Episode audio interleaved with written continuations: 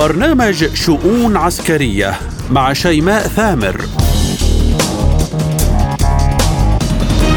ملفات عسكرية وشؤون جديدة من وكالة سبوتنيك الإخبارية بموسكو أقدمها لكم أنا شيماء ثامر أستهلها بأبرز العناوين.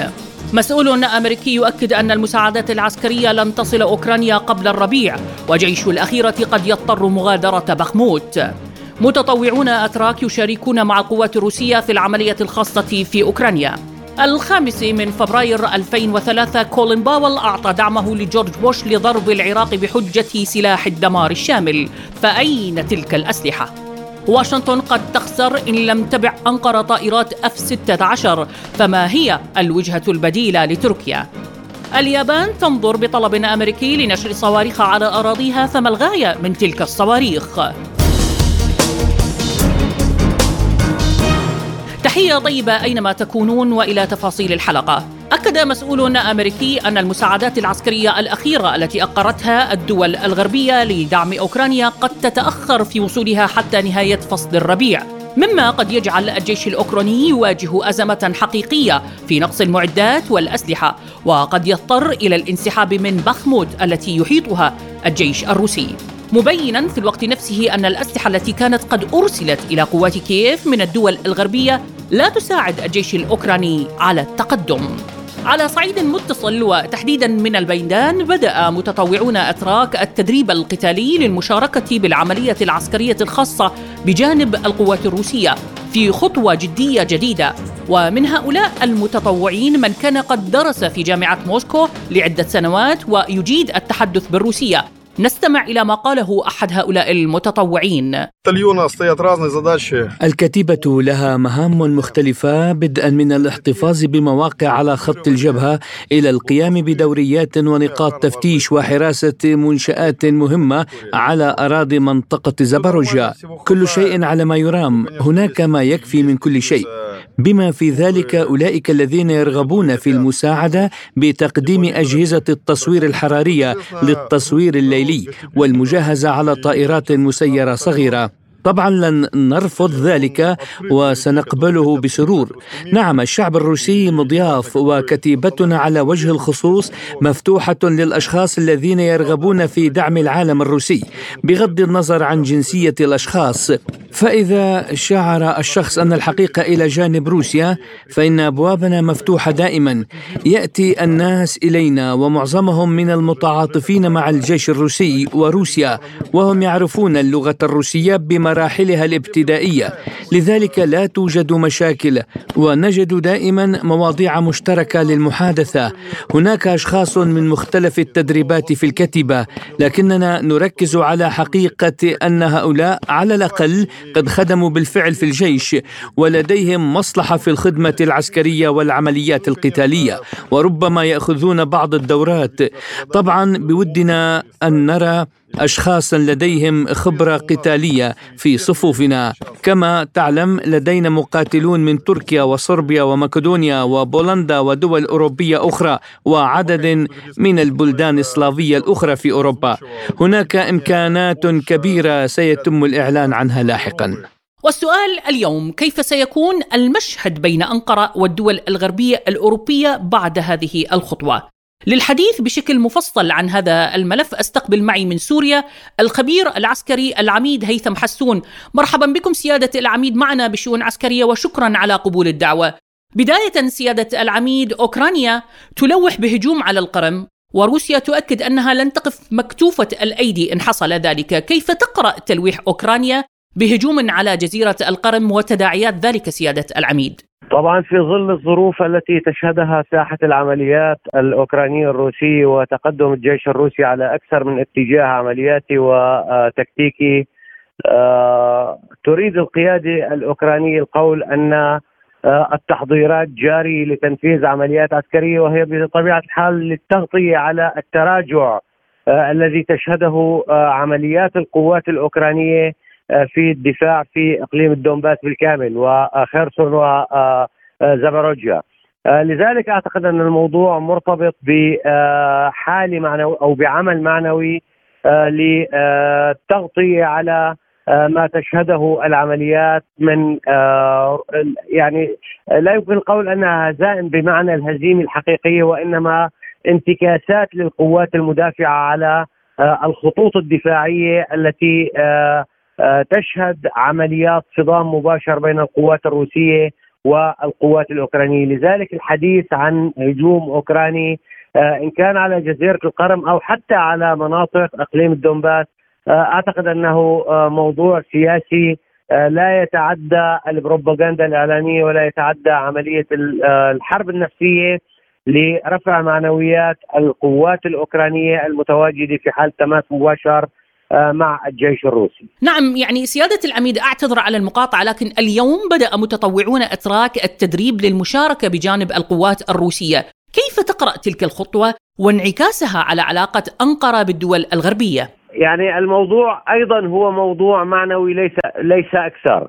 آه، المتطوعون الأتراك آه، الذين ذهبوا للقتال آه، أيضا هناك مقابل أعداد من المتطوعين الاوروبيين الذين يقاتلون في صفوف القوات الأوكرانية. بطبيعة الحال هذه العمليات لا تؤثر في سير المعارك وسير العمليات القتالية. رغم أهميتها من الناحية المعنوية ورغم أهميتها من الناحية السياسية آه، ولكن آه، أعتقد أن تأثيرها آه، على هو تأثير معنوي أكثر منه عسكري.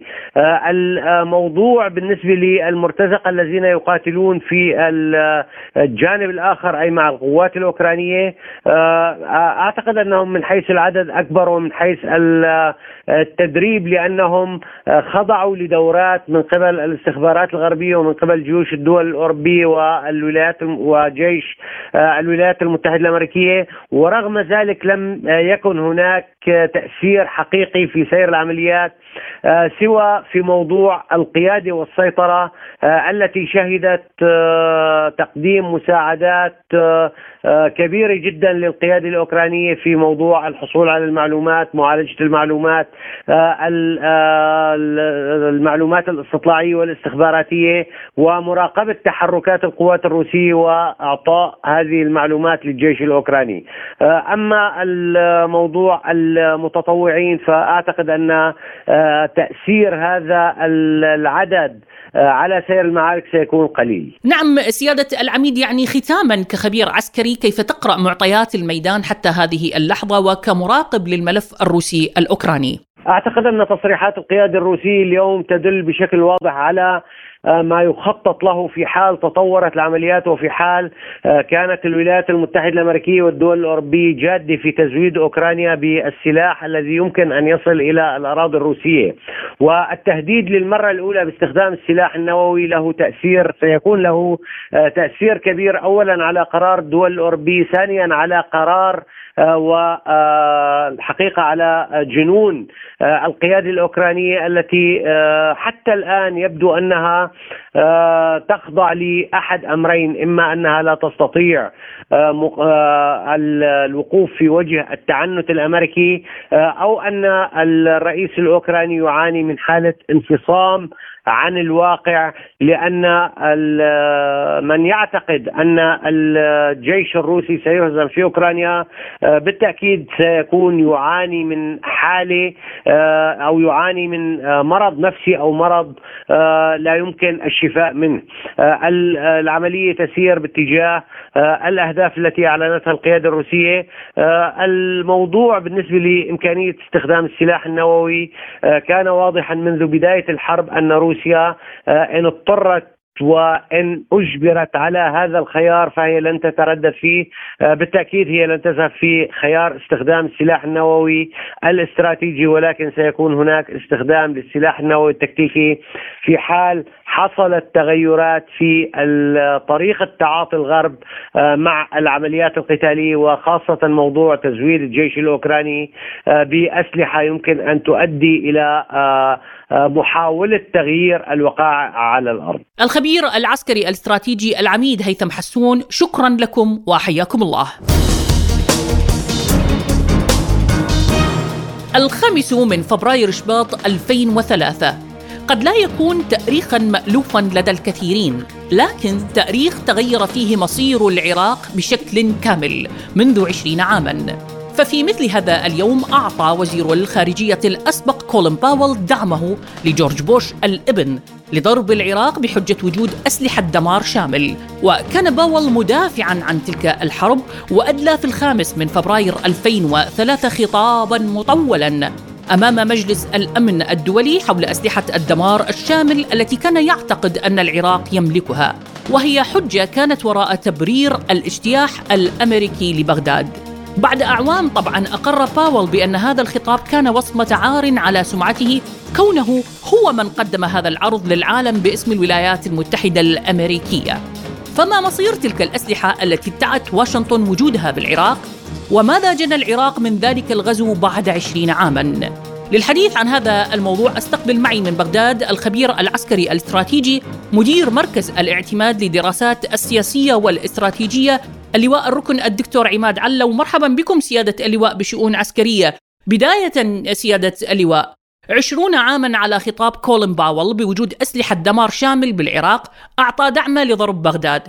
كيف تقرأ تلك الحجة وما مصير الأسلحة التي كانت شماعة لذلك الغزو على بغداد؟ بالتأكيد هي حجة يعني كاذبة غير مبررة اعترفت بها الولايات المتحدة على لسان وزير الخارجية الأسبق باول وأيضا هناك لجنة شكلت في بريطانيا وأجرت تحقيقا معمقا واسعا وشاملا في مبررات التحالف توني بلير مع بوش الصغير لغزو العراق وأدانت بالحقيقة آه، قرار الحكومة البريطانية برئاسة توني بلير للمشاركة غزو العراق لأنه لم مبررا لإرسال قوات بريطانية لهذا والمشاركة بهذا الغزو. الاعترافات أيضا السابقة والتصريحات لهانز بليكس رئيس اللجنة لجنة المفتشين أيضا أشارت بوضوح إلى عدم وجود أسلحة دمار شامل لدى العراق، ليس هناك مبررا مقنعا منطقيا لهذا الغزو الذي تسبب بمقتل العديد من العراقيين من الأطفال والنساء وتدمير البنية التحتية للعراق. واستخدمت أسلحة دمار تقدر بسبع قنابل آه، نووية ضد العراق ضد دولة ضعيفة آه، لا توازي في قدراتها الاقتصادية والعسكرية والتسليحية قدرات دولة عظمى مثل الولايات المتحدة الأمريكية والدول المتحالفة مع التي تقدر بأكثر من 35 دولة، المسائل طبعا تم ذكرها في العديد من المنشورات والتقارير المستقلة التي كتبت في عقاب هذا قبل وفي عقاب هذا الغزو. طيب يعني سيادة اللواء واشنطن تستخدم سياسة معروفة ما هو محرم عليها؟ يعني مسموح آه، عفوا ما هو محرم على غيرها هو مسموح لها. ما الأسلحة التي استخدمتها واشنطن بذلك الغزو والتي كانت محرمة دوليا؟ يعني بالحقيقة القوات الأمريكية والقوات المتحالفة معها استخدمت أسلحة محرمة دوليا مثل اليورانيوم المنظم أيضا استخدمت القنابل العنقودية واستخدمت الصواريخ البالستية التي تطلق من الطائرات ومن الغواصات السفن بأعداد هائلة كبيرة لا تحضرني حاليا ولكني أشرت إليها كتابي آه، استراتيجية التدمير الأمريكية العراق النموذجا وبالأعداد وهذه الأسلحة الكبيرة والمتطورة في عام 2003 آه، أدت إلى ما أدت إليه من خسائر جسيمه بالأرواح وبالبنية التحتية العراقية وحاولت الولايات المتحدة بأسلحة أخرى استخدمتها تدمير النسيج الاجتماعي العراقي من خلال تشكيل آه، أنظمة مبنية على أساس طائفي ومذهبي. وهذه بالحقيقة آه، تتبعها كل الدول الاستعمارية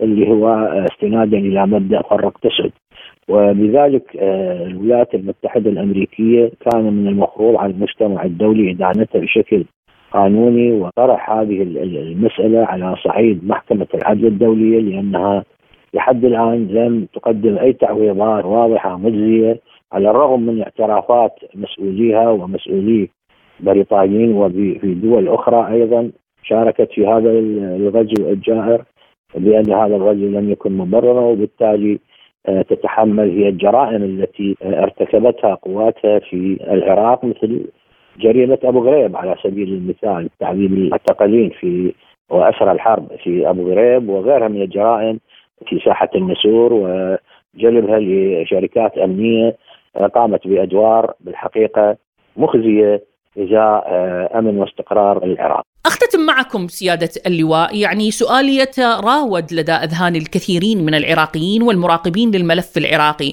بعيدا عن السياسة، امنيا ماذا جنى العراق من ذلك الغزو بعد عقدين من الزمن؟ سيادة اللواء؟ آه، بالحقيقة طبعا المشهد الأمني لحد الآن العراق يعاني من عدم آه، استقرار في المشهد الأمني في هناك خروقات عديدة. فتح الحدود وعدم مسكها بشكل واضح وعملي ومنطقي من قبل القوات المحتلة. سمح لعناصر التنظيمات السلفية الجهادية مثل القاعدة وتنظيم داعش في الدخول إلى الاراضي العراقية وارتكاب جرائم وارتكاب انتهاكات لحق الشعب العراقي ولا زال هذا هذه التنظيمات تتلقى دعم من دول إقليمية ودولية غير معروفة بالحقيقة ولكن توفر عوامل الامرار بالحياة في هذه التنظيمات الإرهابية التي تصدى لها الشعب العراقي بالحقيقة وانتصر عليها يعني منذ خمس سنوات في عام 2018 2019 وليعدل الان يقاتل الشعب العراقي لإخراج هذه التنظيمات من أراضي وإنهاء وجودها على الأراضي العراقية، هذه المسألة بالحقيقة أيضا عدم الاستقرار الامني نتج عن الأخطاء التي ارتكبتها الإدارة إدارة الاحتلال الأمريكي في حل المؤسسة العسكرية الأمنية العراقية التي كان من المفروض بقائها وفق تقاليد وسياقات الحرب لأنها لم تكن قد انتهت أو دمرت كليا. كان هناك الفيلق الأول وكان هناك الفيلق الثاني والفيلق الخامس أيضا. وعدد من القوات موجودة لا تزال لم تدمر وكان المفروض أن تنتهي آه، هذه ينتهي هذا الحرب آه، أو الغزو. باتفاق بين القيادات العسكرية العراقية والقيادات العسكرية الأمريكية كما حصل في الحرب العالمية الثانية. ولذلك الولايات المتحدة من الناحية القانونية لا تستطيع أن تعلن أنها انتصرت في هذه الحرب لأن لم يكن أو لم آه، يتجرأ أحد أو لم يسمح لأحد من القادة العسكريين بتوقيع أي وثيقة استسلام للقوات العراقية في ذلك الوقت.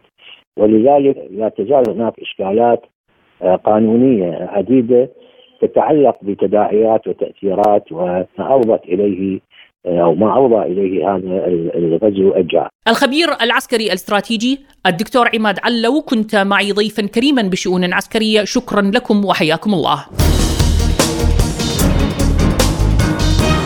من العراق إلى أنقرة ما زالت قضية شراء طائرات F-16 من الولايات المتحدة الأمريكية تراوح في مكانها. فحتى الآن لم تحسم واشنطن قرارها حول بيع تلك الطائرات لتركيا. إبراهيم قالن الممثل الرسمي للرئيس التركي رجب طيب أردوغان أكد أن الولايات المتحدة الأمريكية ستكون هي الخاسر في حال لم تتم تلك الصفقة العسكرية. كون أنقرة بالتأكيد ستبحث عن بديل وتحصل منه على ما تحتاج من تقنيات عسكرية. فما هي وجهة أنقرة الجديدة؟ وما الذي ستخسره واشنطن؟ للحديث بشكل موسع استقبل معي عبر الهاتف الخبير بالعلاقات الدولية والأمريكية الدكتور إدموند غريب. مرحبا بكم دكتور بشؤون عسكرية. بداية دكتور هل توجد معارضة من الكونغرس الأمريكي بخصوص بيع الطائرات F-16 وإذا كانت هناك معارضة برأيكم ما هي الأسباب دكتور إدموند؟ أعتقد أن هناك عدة آه، أمور تتعلق بموضوع آه، بيع الطائرات. أولا توجد معارضة في الكونغرس الأمريكي. وقد بعث مجموعة مؤخرا من أعضاء الكونغرس بأن الولايات المتحدة يجب ألا تبيع طائرات F-16 إلى تركيا آه، بدون قبل موافقة تركيا على انضمام آه، فنلندا والسويد إلى حلف آه، شمال الأطلسي. وتركيا تريد طبعا لديها مواقفها فهي تريد أن تقوم فنلندا وخاصة السويد. آه، بتبني موقف أكثر تشددا تجاه آه، حزب العمال الكردستاني التي تعتبر الذي تعتبره تركيا. بأنه منظمة إرهابية. وفي نفس الوقت أيضا فإن هناك خلافات أخرى. طبعا كان هناك موقف الرئيس بايدن الناقد للحكومة التركية وللقيادة التركية بالأحرى أيضا خلال الحملة الانتخابية بالإضافة إلى عدد من الخلافات التي تعود إلى موضوع محاولة الانقلابية في 2016 ومطالبة بتسليم جولان الذي رفضته الولايات المتحدة و آه، وأيضا موضوع إلقاء القبض على بعض الأتراك آه، الذين كانوا يعملوا في قنصليات الولايات المتحدة. آه، طبعا شراء أيضا الصواريخ الروسية إس 400 هذه طبعا أغضبت واشنطن والعلاقه أيضا الروسية الأمريكي التركية آه، أيضا كانت آه، عامل آه، مهم هنا. وحيث عبرت الولايات المتحدة أكثر من مرة أيضا عن انزعاجها. في نفس الوقت الذي نرى فيه بأن تركيا قد بنت أو حاولت تبني موقف توازن فيه بين العلاقة مع آه، مع الولايات المتحدة وحلف الأطلسي من ومع آه، روسيا فيما يتعلق آه، بأحداث أوكرانيا طيب دكتور هل يمكن لأنقرة أن تنفذ تهديدها بقطع العلاقات مع واشنطن وتلجأ إلى روسيا على سبيل المثال للحصول على غايتها؟ تركيا لا تزال تحاول أن تضع قدم تبقي قدم في حلف الأطلسي وهي لا تريد قطع العلاقات ولا تريد الانسحاب من حلف الأطلسي ولكن في نفس الوقت هي أيضا آه، تريد الحفاظ على العلاقة آه، مع روسيا ولديها أسئلتها حول المواقف الغربية آه، منها. سؤالي الأخير لكم دكتور برأيكم وبناء على الأسباب اللي ذكرتها حضرتك يعني التي تجعل الكونغرس يعارض بيع الطائرات هل ستوافق واشنطن على طلب وزير الخارجية التركي آه، والذي يحاول أن يقنع واشنطن بيع الطائرات دون فرض شروط على تركيا بما في ذلك مسألة انضمام فنلندا والسويد لحلف الناتو. آه، الوزير آه، الخارجية التركي حاول إقناع واشنطن بأن تبيع الطائرات لتركيا وأن لا تفرض على تركيا شروطها فيما يتعلق بضم فنلندا وأوكرانيا. في نفس الوقت كما ذكرت كان هناك تسعة حوالي آه، أكثر من آه، يعني حوالي أكثر من ثلاثين عضو من أعضاء آه، مجلس المجلسي الشيوخ وكانت هناك معارضة في مجلس النواب ولكن هؤلاء شملوا جمهوريين وديمقراطيين في مجلس الشيوخ الذين وجهوا رسالة إلى الرئيس ألا يبيع الطائرات إلا إذا وافقت تركيا على انضمام فنلندا وحلف الأطلسي. آه، وكان أما الموقف التركي فكان فأن تركيا لا تأخذ أوامر من أحد وأنهم هم لاعبين مهمين آه، في المنطقة وأن وأنهم يصنعوا سياستهم بأنفسهم. ولكن فعلا تركيا تواجه تحديات وفقط الوقت سيظهر أين ستقف تركيا بالنسبة لموضوع آه، انضمام فنلندا آه، و آه، السويد. الخبير بالعلاقات الدولية والأمريكية الدكتور إدموند غريب شكرا لكم وحياكم الله. وإلى ملفنا الأخير. أكدت صحيفة سانكاي اليابانية أن الحكومة اليابانية تنوي النظر بطلب تقدمت به واشنطن لنشر صواريخ متوسطة المدى على أراضي اليابان وذلك سيكون بعد مفاوضات رسمية بين الجانبين. الصحيفة أشارت إلى أن الحديث يدور حول نشر صواريخ تومهاك المجنحة وصواريخ فرد صوتية لا زالت قيد التطوير. كما أكدت الصحيفة أنه لا يستبعد احتمال نشر الصواريخ في السفن الحربية الأمريكية المرابطة في منطقة المحيطين الهندي والهادي على أساس التناوب وهذا شددت الصحيفة أيضا إلى أن الولايات المتحدة تعتبر أو تعتبر نشر تلك الصواريخ في الجزيرة اليابانية واحدة من عناصر خطة إنشاء نظام أسلحة على الجزر آه، المسماة بالسلسلة الأولى والتي تضم اليابان، تايوان، الجزء الشمالي من الفلبين وجزيرة بورينو. فما هي تداعيات نشر الصواريخ الأمريكية وما هي غاية واشنطن؟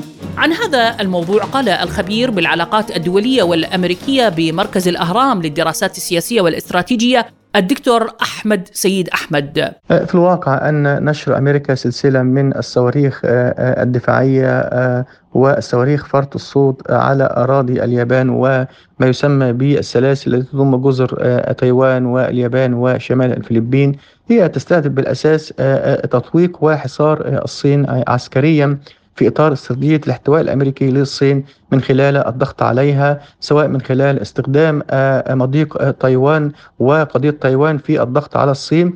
أو فيما يتعلق ببناء شراكات عسكرية مع الحلفاء آه، أمريكا في المنطقة خاصة اليابان وكوريا الجنوبية والفلبين. وهي أيضا جزء استكمالا لسياسة الشراكات الأمريكية العسكرية كما حدث في اتفاقية أوكوس التي تضم أيضا بريطانيا وأستراليا وكذلك تحالف كواد الأمني الذي يضم أيضا الهند واليابان. وكوريا الجنوبية وأمريكا وأعتقد أن هذه نشر هذه القوة هي تأتي في إطار عسكرة أمريكا لمنطقة شرق آسيا وإرسال رسائل ردع آه، لكل من آه، آه، الصين من ناحية وروسيا من ناحية أخرى ومحاولة استنفار حلفائها بتصوير أن هناك تهديد كبير من جانب الصين أو من جانب روسيا وهذا له أهداف عسكرية أمريكية في بيع مزيد من الأسلحة الأمريكية لهذه الدول وهذه الصواريخ. وبالتالي لانعاش الاقتصاد الأمريكي الأمر الثاني الإبقاء على حاجة هذه الدول لأمريكا لتكون هي المظلة الدفاعية والحمائية عن هذه الدول. ثم الرسالة الثالثة هي تستغل هذه الأجواء أيضا لتخفيف الضغوط عليها وتحجيم صعود الصين الاقتصادي والعسكري. لكن أنا في اعتقادي أن هذه الصواريخ ستزيد من منسوب التوتر في المنطقة. ستدفع أيضا الصين وأيضا روسيا إلى مزيد من الإجراءات العسكرية والاستنفار العسكري. وبالتالي لن تقف مكتوفة الأيدي أمام هذه التحركات العسكرية الأمريكية سواء من جانب أمريكا أو من جانب حلفائها مثل اليابان. وفي نهاية المطاف أن هذا التوتر والتوتر المضاد هذا التصعيد والتصعيد المضاد هذا العسكرة وهذا التسليح والإنفاق العسكري المتزايد المضاد من جانب الصين في نهاية المطاف يرفع من منسوب التوتر على منطقة شرق وجنوب شرق آسيا. إلى هنا نصل وإياكم مستمعينا الكرام لختام حلقة اليوم من شؤون عسكرية رافقتكم بها من وراء الميكروفون محدثتكم شيماء ثامر وشاركني في إعدادها الزميل محمد جمعة. شكرنا موصول لضيوفنا بهذه الحلقة الخبير العسكري العميد هيثم حسون والخبير العسكري الاستراتيجي الدكتور عماد علو والخبير بالعلاقات الدولية والأمريكية الدكتور إدموند غريب والخبير بالعلاقات الدولية والأمريكية الدكتور أحمد سيد أحمد. للمزيد زوروا موقعنا الإلكتروني arabicsputnik.ie دمتم بأمان الله وحفظه.